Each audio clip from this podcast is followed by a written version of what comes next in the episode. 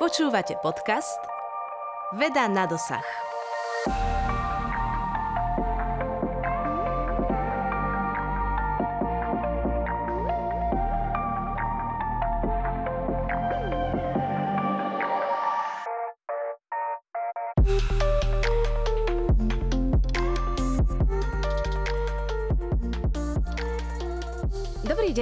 Dnešnom podcaste sa budeme s pani docentkou Marianou Sapuovou z katedry filozofie a dejin filozofie Filozofickej fakulty Univerzity Komenského v Bratislave rozprávať o feminizme. Mnohí z nás si pri tomto pojme predstavia najmä boj za práva či rovnocenosť žien. Hnutia feministiek však majú svoju históriu a pripísali si viaceré úspechy. Budeme hovoriť o minulosti, o prítomnosti feminizmu, o filozofickom pohľade na feminizmus a o často nesprávnom vykresľovaní tejto témy. Pani Sapuová, srdečne vás u nás vítam. Dobrý deň. Dobrý deň, ďakujem veľmi pekne za pozvanie a za možnosť. Pani Sapúva, na úvod by ste našim poslucháčom mohli prezradiť, akému výskumu a problematike sa venujete. Ako ste povedali, pôsobím na katedre filozofie a dejín filozofie. To znamená, že sa venujem filozofii a v rámci toho hlavne feministickej filozofii, ale sa venujem aj filozofie vedy 20. storočia ale môjmu srdcu najbližšia oblasť je práve tá feministická teória alebo feministická filozofia. Mhm. Povedzme si teda fakticky, čo to feminizmus je a čo je jeho hlavnou myšlienkou. Na túto otázku by bolo možné odpovedať aj tak, že feminizmus nie je jeden, ale je možno lepšie a presnejšie hovoriť skôr o feminizmoch. Na druhej strane asi táto odpoveď by nemusela uspokojiť, tak sa pokúsim aj s istou mierou zjednodušenia zadefinovať feminizmus ako akékoľvek úsilie, ktoré je zamerané na odstránenie znevýhodňovania alebo diskriminácie žien v rozličných ako podobách ako tej diskriminácie. E, táto definícia je dostatočne široká na to, aby zahrnula aj politický boj, ženský aktivizmus, feministické ženské hnutie, ale aj akékoľvek teoretické úsilie, ktoré už aj z dôvodu mojej profesie je mi bližšie, výskum žien, výskum e, problematiky rovnosti medzi ženami a mužmi. Takže zahrnuje tak politickú prax, ako aj, ako aj teóriu. A niekedy je celkom užitočné rozlíšiť medzi feminizmom ako ženským hnutím a feministickou teóriou, hlavne e, z toho historického pohľadu, pretože také feministické myšlienky alebo idei sa objavovali v dejinách myslenia aj v takých obdobiach, v ktorých o nejakom organizovanom ženskom hnutí ešte nie je možné hovoriť. Uh-huh. A vieme teda prejsť, že v ktorých obdobiach to bolo? Už v 17. storočí, e, v 18. storočí, e, môžem spomenúť pár pár takých mien alebo, alebo udalostí. To bolo v roku 1848, keď v Spojených štátoch v meste Senecaville sa konalo prvé také vraj masové zhromaždenie žien, ktoré požadovali, aby ženy mohli disponovať takými istými právami ako ich otcovia, manželia, synovia E, bola vydaná tzv. deklarácia citov, spája sa s menom Elizabeth Cady Staten a vlastne v tom, z tohto obdobia sa datuje také organizovanejšie ženské hnutie v Spojených štátoch. E, v Európe e, počas Veľkej francúzskej revolúcie žena, e, dramatička, spisovateľka, revolucionárka Olim de Gaujoux vydala deklaráciu e, práv ženy občianky, kde tiež požadovala, aby ženy disponovali všetkými tými právami, ktoré dnes nazývame ľudskými, ľudskými právami. No a to, čo možno je nám tak aj časovo bližšie, tak e, úplne na začiatku nášho storočia, teda, pardon, minulého 20. storočia, v roku 1903 si myslím sa formuje alebo bolo založené hnutie E, vo Veľkej Británii hnutie žien za volebné právo, to sú tie známe sufražetky, bojovníčky za volebné právo a teda o tomto období vlastne od druhej polovice 18. storočia po prvé dekády 20. storočia hovoríme ako období prvej vlny feminizmu, e, ktorá sa nie slá v duchu boja o občianské práva, predovšetkým o volebné právo žien. Mm-hmm. No možno sa javí, že tieto témy sú populárne najmä dnes v demokratickej slobodnej spoločnosti, ale teda ako ste už aj naznačili, feministické hnutia vznikali už podstatne skôr, kedy sa ešte naozaj usilovali o absolútne základné práva a možnosti, ktoré už dnes považujeme za bežné. Uh, trošku ste nám už načrtli taký prehľad, uh, aj čo sa im teda podarilo. Um, čo to obdobie po prvej svetovej vojne? E, v tom medzivojnovom období došlo k istému útlmu ženského feministického hnutia, Zdalo sa, že to, za čo ženy najviac bojovali, volebné právo, bolo vydobité, ale na druhej strane treba povedať aj to, že v tom našom geopolitickom priestore to bolo ako po prvej svetovej vojne, konkrétne v Československu v roku 1920, alebo, ale v niektorých západných krajinách, napríklad vo Francúzsku to bolo až v roku 1944, alebo vo Švajčiarsku až v roku 1973 alebo 4 teda v 70. rokoch. E, zároveň v tomto období sa postupne otvárali brány vzdelávacích inštitúcií, vrátane univerzít pred ženami. Ale zároveň sa ukázalo aj to, že to volebné právo, ktoré ženy si vydobili, alebo získali, alebo boli obdarované, nie je všeliekom. Teda neodstraňuje e, všetky formy ako znevýhodňovania, takže nastala, nastalo možno aj také isté také sklamanie, keď sa ukázalo, že napriek tomu, že tie občanské práva, právo, teda volebné právo, právo na vzdelanie, e, boli právami, ktorými e, ženy väčšinou už teda disponovali, hovorím ale s výnimkou niektorých, niektorých krajín, ale napriek tomu, ako stále v tej spoločnosti e, prevláda, poviem to tak, ako patriarchálny poriadok a e, ženy čelia veľmi rozličným formám znevýhodňovania na základe, na základe pohľavia. Takže možno aj z rozpoznania ako e, tejto situácie potom E, vznikla alebo sa formovala tzv. druhá vlna feminizmu e, v druhej polovici 60. rokov 20. storočia, hlavne v Spojených štátoch a vo viacerých západoeurópskych krajinách. My sme tu vtedy mali tzv. reálny socializmus a socialistickú koncepciu emancipácie žien. E, my staršie si to, si to ešte pamätáme, alebo vaše mami a staré mamy si to pamätajú.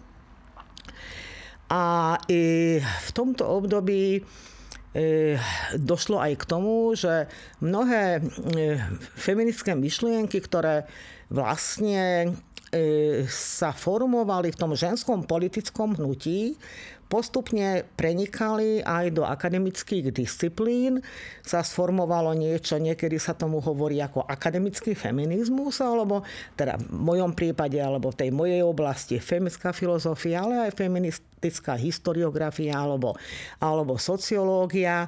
E, vznikali katedry alebo odbory gender studies alebo women studies Takže z tých feministických ideí sa postupne sformoval relatívne koncízny a konzistentný teoretický systém, ktorý je ale vnútorne veľmi bohato diferencovaný a členený. Mne ešte napadlo k tomu, čo ste spomenuli, či by ste našim posluchačom vedeli priblížiť, ako vyzerali také formy znevýhodňovania žien v tomto období.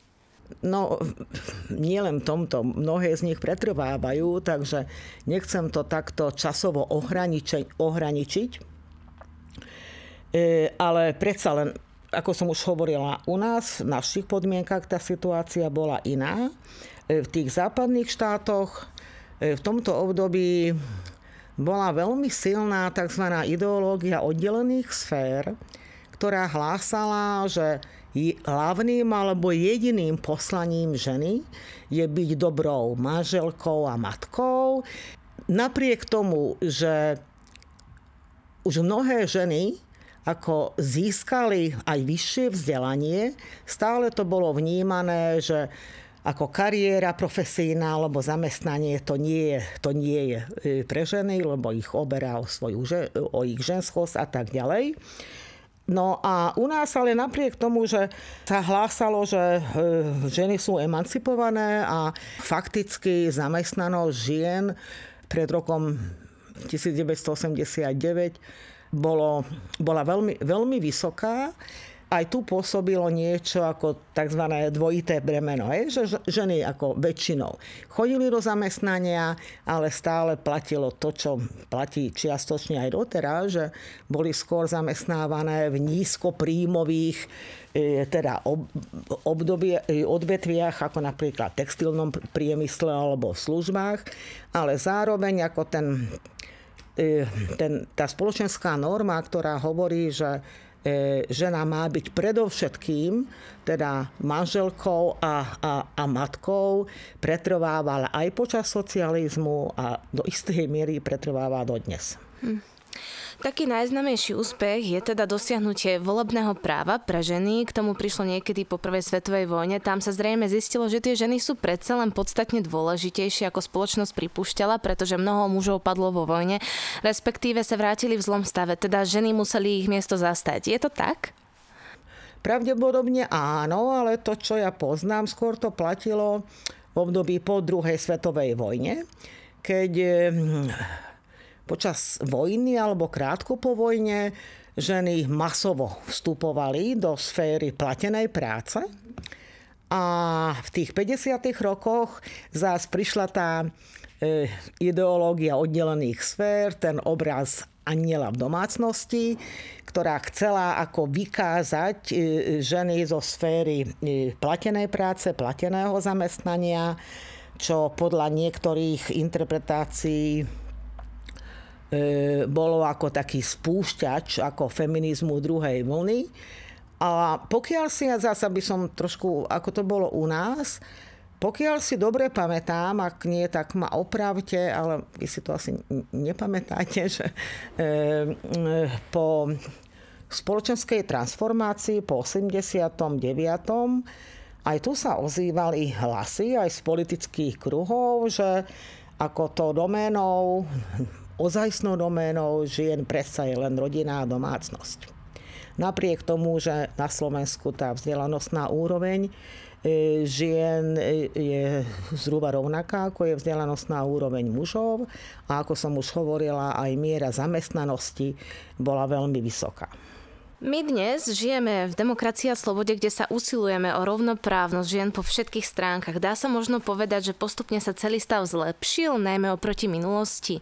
Je ešte teda potrebný nejaký väčší zápal v tejto oblasti?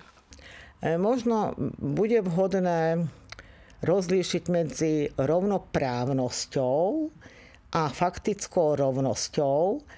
E, rovnoprávnosť je zaručená aj ústavou, aj máme antidiskriminačný zákon. Teda čo sa týka práva, ako ženy a muži sú si rovní, ale to neznamená, že e, teda môžeme hovoriť o tej formálnej rovnosti, ale to neznamená, že e, neexistujú rôzne formy znevýhodňovania v reálnom živote. Myslím si, že istý zápas o rovnosť žien a mužov, rovnosť, čo sa týka účasti na moci, rozdeľovania zdrojov. Musí byť a má byť kontinuálny, lebo si myslím, že aj naša súčasná e, skúsenosť ukazuje, že e, nikdy, aspoň doteraz, tomu tak nebolo, že e, niečo je už vydobité proste nejakými právami, možnosťami, príležitosťami ženy disponujú a už nič ich nemôže ohroziť. Môže, však len si spomeňme e, rôzne iniciatívy, z najvyšších politických kruhov, ktoré smerujú k obmedzovania reprodukčných práv žien. Takže to není tak, že už raz to máme, takže už môžeme si založiť ruky a, a čakať na lepšie zajtražky, pretože e, vidíme, že môžu vznikať, a potom aj vznikajú aj, aj nové formy, nové podmienky e, v oblasti hospodárstva, školstva a tak ďalej, e, vytvárajú pôdu aj pre e, vznik nových foriem nerovností a proste nejaké také veľmi stereotypné myslenie si myslím, že, alebo stereotypné vnímanie e, úlohy mužov a žien v spoločnosti je, je dosť silné a nejakým spôsobom sa reprodukuje a e, sa odovzdáva z generácie na generáciu. Takže nemyslím si, že hovorím, môžeme sedieť so založenými rukami. Jasné. Má feminizmus a myšlienky feminizmu nejaké výhody aj pre mužov? Ja si myslím, že áno.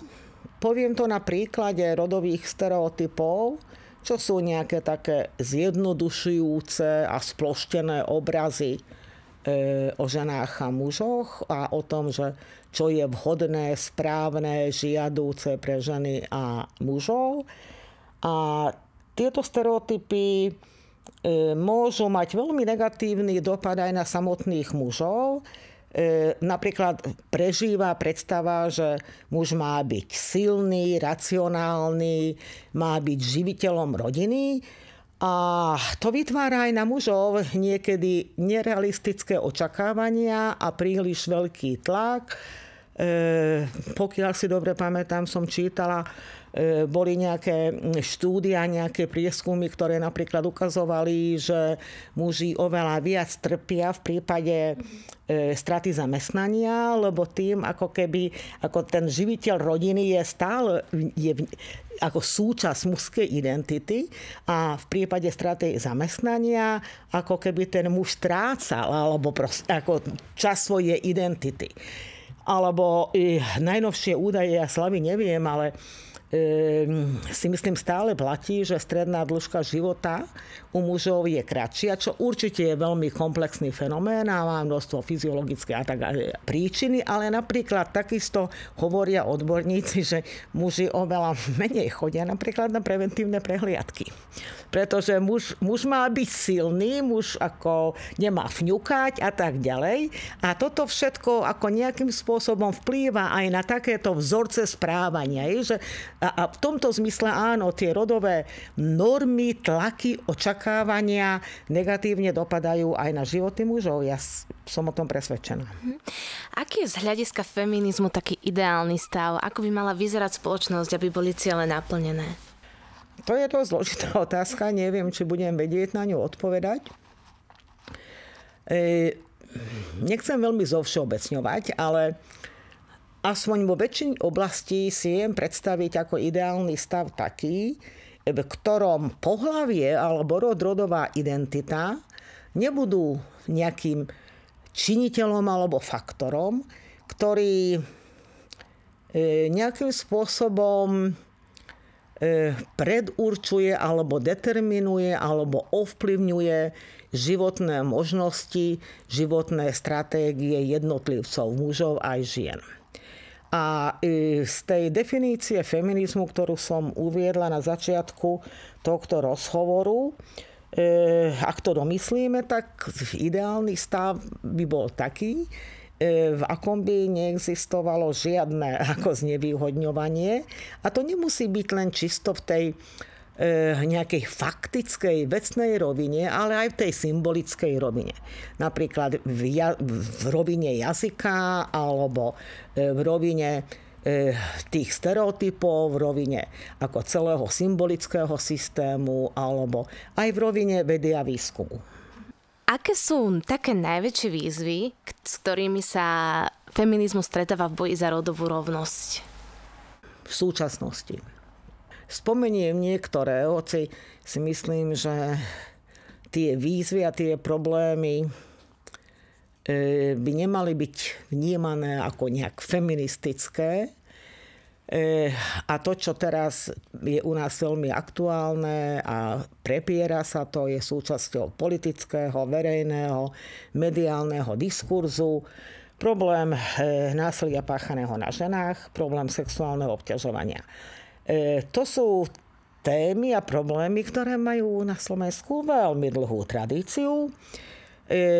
Je pravda, že niekedy v polovici 90. rokov, a je to príznačné, tieto témy otvárali ženské mimovládne organizácie za tých ostatných 25-30 rokov.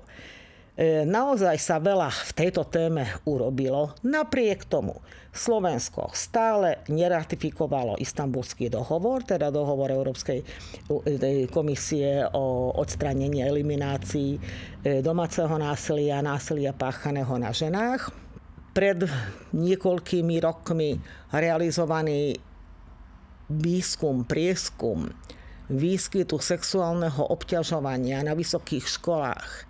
Toto je mi najbližšie, lebo som z tohto prostredia. E, preukázal, že sexuálne obťažovanie je oveľa viac rozšírené aj v akademickom prostredí, než sme si mysleli, alebo si mnohí mysleli. Takže to sú témy, ktoré E, rezonujú, ktoré sú e, žiaľ aktuálne, žiaľ v tom zmysle, že zrejme ako tá prevalencia sa veľmi neznižuje. Či už násilia páchaného na ženách ako partnerskom spolunažívaní, partnerské násilie, alebo, alebo aj sexuálne obťažovanie, čo je tiež formou e, násilia páchaného na ženách. E, ďalší príklad, ktorý aj sa často spomína, lebo je možno najľahšie zachytiteľný a preukázateľný pomocou kvantitatívnych dát, e, čísiel, to je e, rodová priepas odmeňovaní. Ženy stále v priemere zarábajú menej ako muži. To sú rôzne teórie, aké sú za tým príčiny a tak ďalej. Faktom ale je, že zhruba 18, 17, 18 o 17, 18 v priemere. Ženy zarábajú menej, viac sa koncentrujú v tých odvetviach národného hospodárstva, v ktorých sú nižšie priemerné platy funguje niečo ako sklenený strop, že stále sú málo reprezentované, prítomné vo vyšších manažerských pozíciách, v riadiacich a rozhodovacích pozíciách a takisto sú málo zastúpené aj v tých najvyšších ako poschodiach e, moci, ako, ako v politickej reprezentácii, v zákonodarnom e, zbore a tak ďalej. Niekto by sa mohol pýtať, že čo je málo, čo je viac, no tak e, ja nehovorím, že to musí byť 50-50, ale keď hovoríme, že sú podreprezentované v nejakej oblasti, to znamená, že ako tá ich účasť, ako tá reprezentácia nie je priamo úmerná ich účasti na celkovej populácii. E, ďalšia oblasť, to som už spomínala, tá je mi možno najbližšia, postavenie situácie, situácia žien v oblasti vedy a výskumu, vrátanie e, vysokoškolského prostredia. E, sledujeme, ale ešte toto asi je dôležité povedať, že toto sú problémy, ktoré nie sú rídzo slovenskej, teda aj v rámci Európskej únie, aj, aj v širšom meradle, v rôznych v rôznej miere, ale, ale sú prítomné aj v iných krajinách.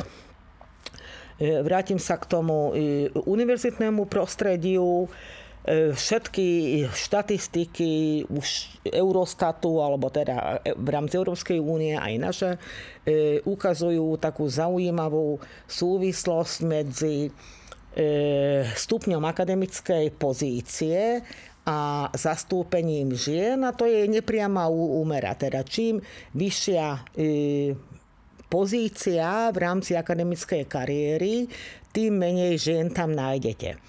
Takisto ako rozhodovanie a riadenie v tejto sfére stále, stále, je doménou, stále je doménou mužov. Takže sú to nejaké štruktúrálne, kvantitatívne vyjadriteľné e, formy nerovnosti, A potom sú možno menej alebo skôr latentné, nie viditeľné na prvý pohľad. E, my sme s kolegyňami pred niekoľkými rokmi robili taký výskum o postavení žien a mužov v akademickom prostredí. V rámci toho sme robili aj aj pološtrukturované rozhovory aj so ženami, aj s mužmi z akademického prostredia.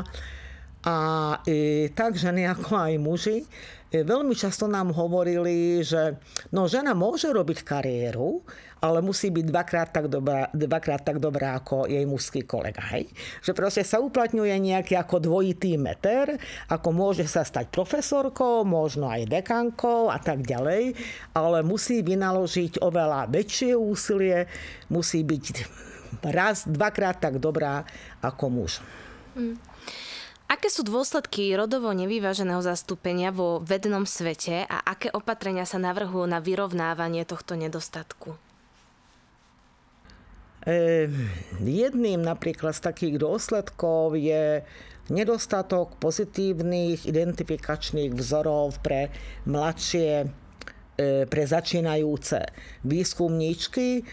Ak e, sú e, oblasti vedeckého výskumu, kde ťažko by ste našli nejakú známú ženu a tým pádom e, tie pozitívne alebo identifikačné vzory sú dôležité, aby, aby mladé dievčatá videli, že áno, môžu sa stať e, výskumníčkami, vedkyňami aj, aj v tvrdých vedách. To je taký ako jeden, jeden z takých dôsledkov. A potom ja nie som si istá, že či je to také dôležité, aby sme hľadali ako negatívne dôsledky, e, pretože mm, e, nejaké vyvážené zastúpenie žien a mužov v akejkoľvek oblasti, nie len v oblasti vedy a výskumu, je aj vecou také elementárnej ako spravodlivosti. Hej? Že keď vychádzame z toho, že e, podiel žien E, v skupine študujúcich na vysokých školách je viac ako 30, 50 e, teraz presné číslo neviem, ale je to cez 50% ale v najvyšších stupňoch akademickej kariéry, to je ako profesorský stupeň, ich zastúpenie nedosahuje ani e, tú kritickú masu, ani 30% To znamená, že niekde sa tie ženy strácajú, E, sa používa na to metafora deravého potrubia. Hej? Že e, vstup máte ako e, študenti vysokých škôl a absolvujúci vysoké školy a výstup máte profesorov, tu je 50%, tu je 30%. Niekde sa, niekde sa ako strácajú, vypadávajú z toho potrubia, to potrubie je nejaké deravé. A čo znamená, a, teraz, a to je potom negatívny dôsledok, ako strácame talenty. Možno naozaj strácame talenty. E, pred niekoľkými rokmi e, Európska komisia iniciovala taký prieskum, ktorého ako týkalo sa to situácie žien v oblasti vedy výskumu e, v bývalých socialistických krajinách. Tá správa vyšla pod príznačným názvom Premárnené talenty. Hej? Že stráca, stráca vlastne ako celá spoločnosť, lebo tá investícia vložená do vzdelania sa nezúročuje v prípade žien v takej miere, ako sa zúročuje v prípade mužov. Sú ešte nejaké ďalšie aktivity, ktorými vieme napomôcť tejto situácii? Treba hľadať rôzne formy podpory, e, hlavne mladých, začínajúcich ako výskumníčok, ale aj teda podpory žien v tej akademickej kariére. E, možno poznáte teraz, e, je to aj, bola iniciatíva Európskej komisie, aby organizácie, inštitúcie, vrátane vysokých škôl, ktoré sa uchádzajú o projekty v rámci ako e, programu Horizon 2020, prijali vlastné plány ako rodovej rovnosti, takže teraz na Slovensku sa toto, sa toto mm, e, deje veľmi intenzívne. E, treba hľadať a, to nikto vám nepovie alebo nedá ako hotový recept, ale vždy v závislosti od konkrétnych podmienok danej inštitúcie, vysokej ško- univerzity, fakulty hľadať spôsoby, ako napríklad pomôcť pri zosúľaďovaní práce pracovného a rodinného života. Pred chvíľou som zabudla povedať, keď som vravela, že ženy zaostávajú za svojimi mužskými kolegami v akademickej kariére, tak jednou z tých príčin je predsa len teda ako, e, nechcem povedať to tak, že materstvo, ale, ale to, že oveľa e, viac ako ich mužskí kolegovia E, vykonávajú aj tú domácu neplatenú prácu, starostlivosť o domácnosť a hlavne starostlivosť o deti. E, vrátim sa k tomu, čo som povedala, že to sme mali pred 50 rokmi, máme aj teraz, že výchova detí stále sa vníma ako primárna, ak nie hlavná úloha žien, kým smerom k otcom také požiadavky ako nekladieme, pritom tie deti väčšinou majú aj mamu, aj otca, ale predsa sú to tie mamy, ktoré, ktoré um, sa viac venujú e, výchove detí a to sa potom odrazí napríklad aj na vedeckej, vedeckej produktivite, na vedeckej výkonnosti.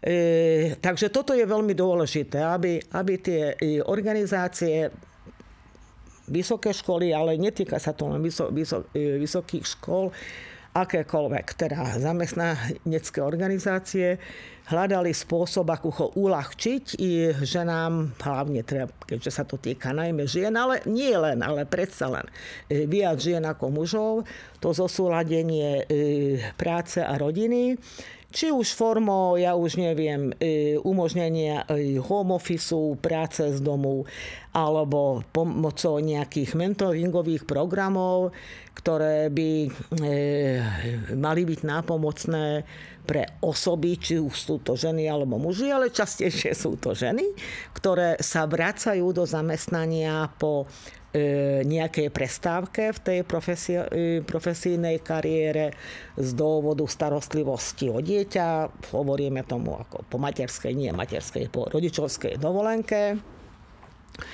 E, a veľmi dôležité je e, nastaviť aj celkové požiadavky na kvalifikačné postupy alebo možnosť uchádzať sa o rôzne granty napríklad tak, aby e, nepriamo neznevýhodňovali ženy. Poviem to tiež na príklade. Teraz už to tak niekedy si to tak bolo, to je teraz jedno. Máte grant pre mladých do 35 rokov čo si myslíte, kto viac bude čerpať ten grant alebo sa uchádzať, keď je to do, pre ľudí do 35 rokov? Vzhľadom na to, že mnohé ženy v tom čase čerpajú e, rodičovskú dovolenku, tak vlastne ako sú nepriamo, ale predsa len znevýhodňované, majú menšiu šancu napríklad sa uchádzať o také granty a keď sa vrátia e, z rodičovskej, tak už majú na 35.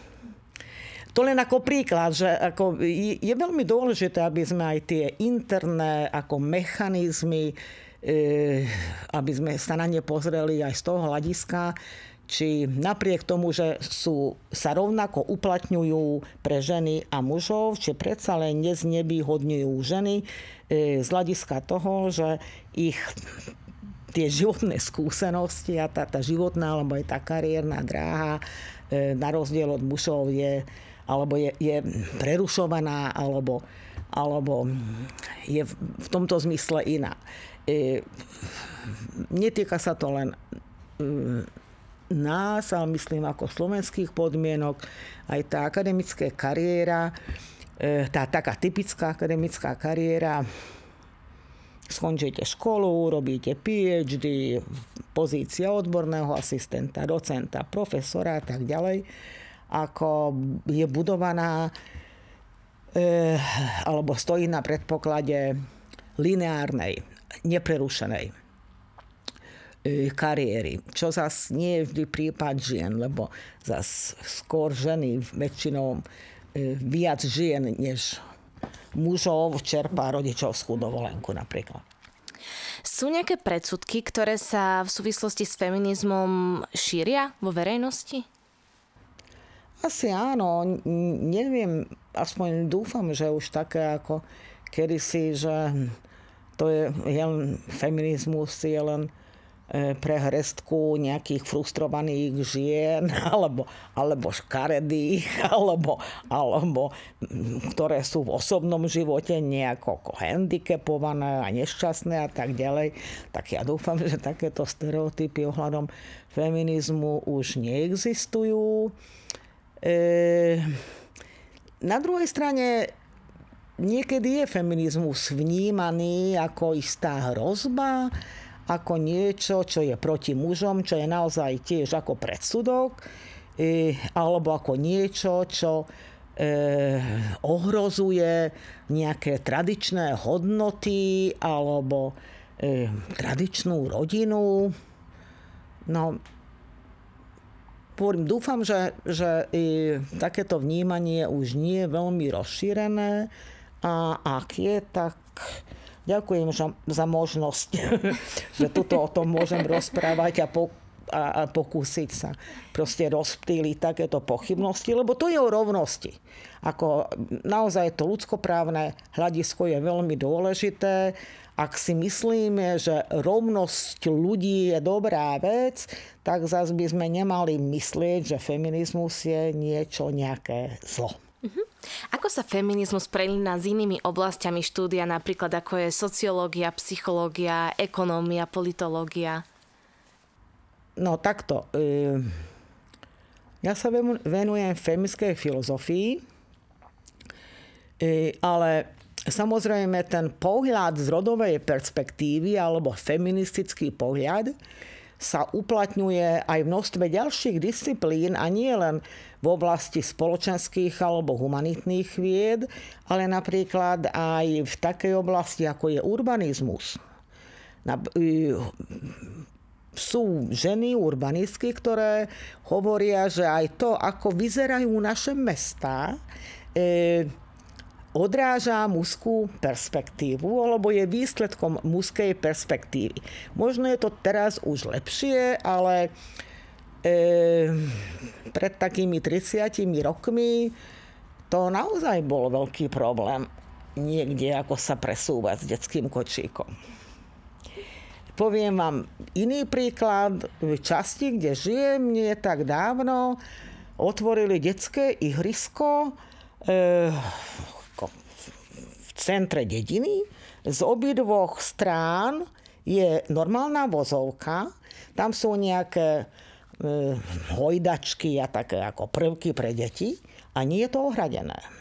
Ako si myslím, že to musel projektovať a podpísať a schváliť muž alebo niekto, kto s deťmi nechodí na ihrisko. Lebo človek, ktorý chodí s deťmi na ihrisko, vie, že deti behajú hore-dole a môžu kľudne ako vybehnúť a vbehnúť rovno pod auto. V dnešnej modernej dobe už teda neplatí celkom to, eh, čo doteraz, že ženy už nie sú vnímané ako niekto, kto sa musí vydať, mať rodinu, aspoň teda mám taký pocit. Eh, predpokladáte teda, že budeme stále viac rovnoprávnou krajinou voči ženám? Tak ešte raz, rovnoprávnou sme, hej, z hľadiska, z hľadiska práva. E, no ja dúfam, že ako aj tá reálna rovnosť sa bude naplňať alebo, alebo e, nastane alebo sa skvalitňuje. Ale hovorím, je to trošku zložité ako unblock hovoriť vo všeobecnosti. E, ale zase možno by som nebola rada, keby feminizmus sa spájal tak priamočiaro a jednoznačne len s tým, E, s predstavou, že ženy sa majú venovať len kariére, hej? Feminizmus je trošku aj o možnosti voľby a o slobode. Aby každá ľudská bytosť bez ohľadu na pohlavie, bez ohľadu na rodovú identitu, e, mohla sám, sama kreovať svoj vlastný život, svoju životnú dráhu, aby nikto nebol obmedzený tými dosť striktnými a silnými rodovými očakávaniami a normami, že ak si sa narodila ako dievčatko, tak budeš robiť toto, to, bude sa starať o toto, bude sa snažiť byť pekná a tak ďalej. A keď si chlapec alebo si muž, tak tvojou úlohou je to a to a to. Takže z hľadiska feminizmu je absolútne v poriadku, ak e, žena si povie, že ako pre ňu je životným naplnením byť matkou. Takže ide hlavne o to, aby každý z nás mal možnosť voľby a mohol si zvoliť, čím bude. Aké máte vízie do budúcna v rámci vašich výskumov? Vy teda pôsobíte na katedre filozofie a dejín filozofie. Keby máte tak v skratke povedať, že čomu všetkému sa tam venujete? Ostatnom období, teda niekoľko rokov, e, ma celkom baví sa pozerať na dejiny filozofie alebo na filozofické systémy e, veľkých postav európskeho filozofického myslenia práve z toho pohľadu, čo písali, ako sa vyjadrovali o ženách a mužoch alebo o ich vzťahu tie dejiny európskej filozofie od antiky po 20. storočie sú silne poznačené. Hovoríme tomu androcentrizmom, pretože odrážajú ten mužský pohľad a e, mnohí filozofi, o ktorých, tak neviem, či sa ešte učí na stredných školách, možno ešte áno, ako formulovali a hlásali e, skutočne také sexistické a mizogínne názory, ale veľmi ma baví objavovať autorov, ktorí zás formulovali na tú dobu, v ktorej žili, naozaj veľmi revolučné myšlienky o tom, že e, rovnosť žien a mužov je základnou požiadavkou sociálnej alebo spoločenskej spravodlivosti. Takže Tomu sa venujem aj učím teda kurz z dejín feministickej filozofie. No a stále sa venujem, to je moja tá druhá téma, eh, v oblasti feministickej epistemológie, postaveniu žien a nie len postaveniu žien, ale vôbec ako rodovému pohľadu na vedu. Poviem vám príklad, čo, čo pod tým chápem. E, a to sa netýka len žien mužov, ale sa týka aj samotnej vedy alebo samotného obrazu vedy. E, my vedu, vedecké poznanie vnímame ako poznanie objektívne, nezain, nezainteresované, neutrálne a tak ďalej. A všimnite si, že to sú aj nejaké kultúrne vlastnosti, ktoré pripisujeme ako mužom. Že mnohí si myslia, muži sú racionálni, ženy sú emocionálne, e, muži sú objektívni, ženy skôr sú náchylné k tomu, že ako majú nejaké zaujaté názory. Takže tie, ten obraz, obraz vedy, ktorý sa sformoval od 17. storočia v európskej kultúrnej tradícii, e, vlastne nesie na sebe také stopy toho obrazu muža a mužskosti, ktorý sa tiež sformoval v európskej e, myšlienkovej a kultúrnej tradícii. Takže to, že mnohí si dodnes myslia, že veda je doménou mužov, a e, nie je náhoda, že ženy nie sú veľmi zastúpené ani v dejinách vedy, pretože to je mužská záležitosť. To má svoje filozofické a historické korene a pozadie a to ma celkom baví odhalovať. Tak ja vám veľmi, veľmi držím palce v tomto odhalovaní a v ďalšom teda skúmaní. Veľmi pekne ďakujem za príjemný rozhovor aj za informácie, ktoré ste nám priniesli do tohto nášho podcastu Veda na dosah. Ďakujem ešte raz a ja za príležitosť. Hostkou dnešného podcastu bola docentka Mariana Sapuová z katedry filozofie a dejín filozofie Filozofickej fakulty Univerzity Komenského v Bratislave. Moje meno je Alžbeta Králiková a pozývam vás vypočuť si aj ďalšie podcasty Veda na dosah. Počúvali ste podcast Veda na dosah. vyrobilo Centrum vedecko-technických informácií Slovenskej republiky v roku 2023.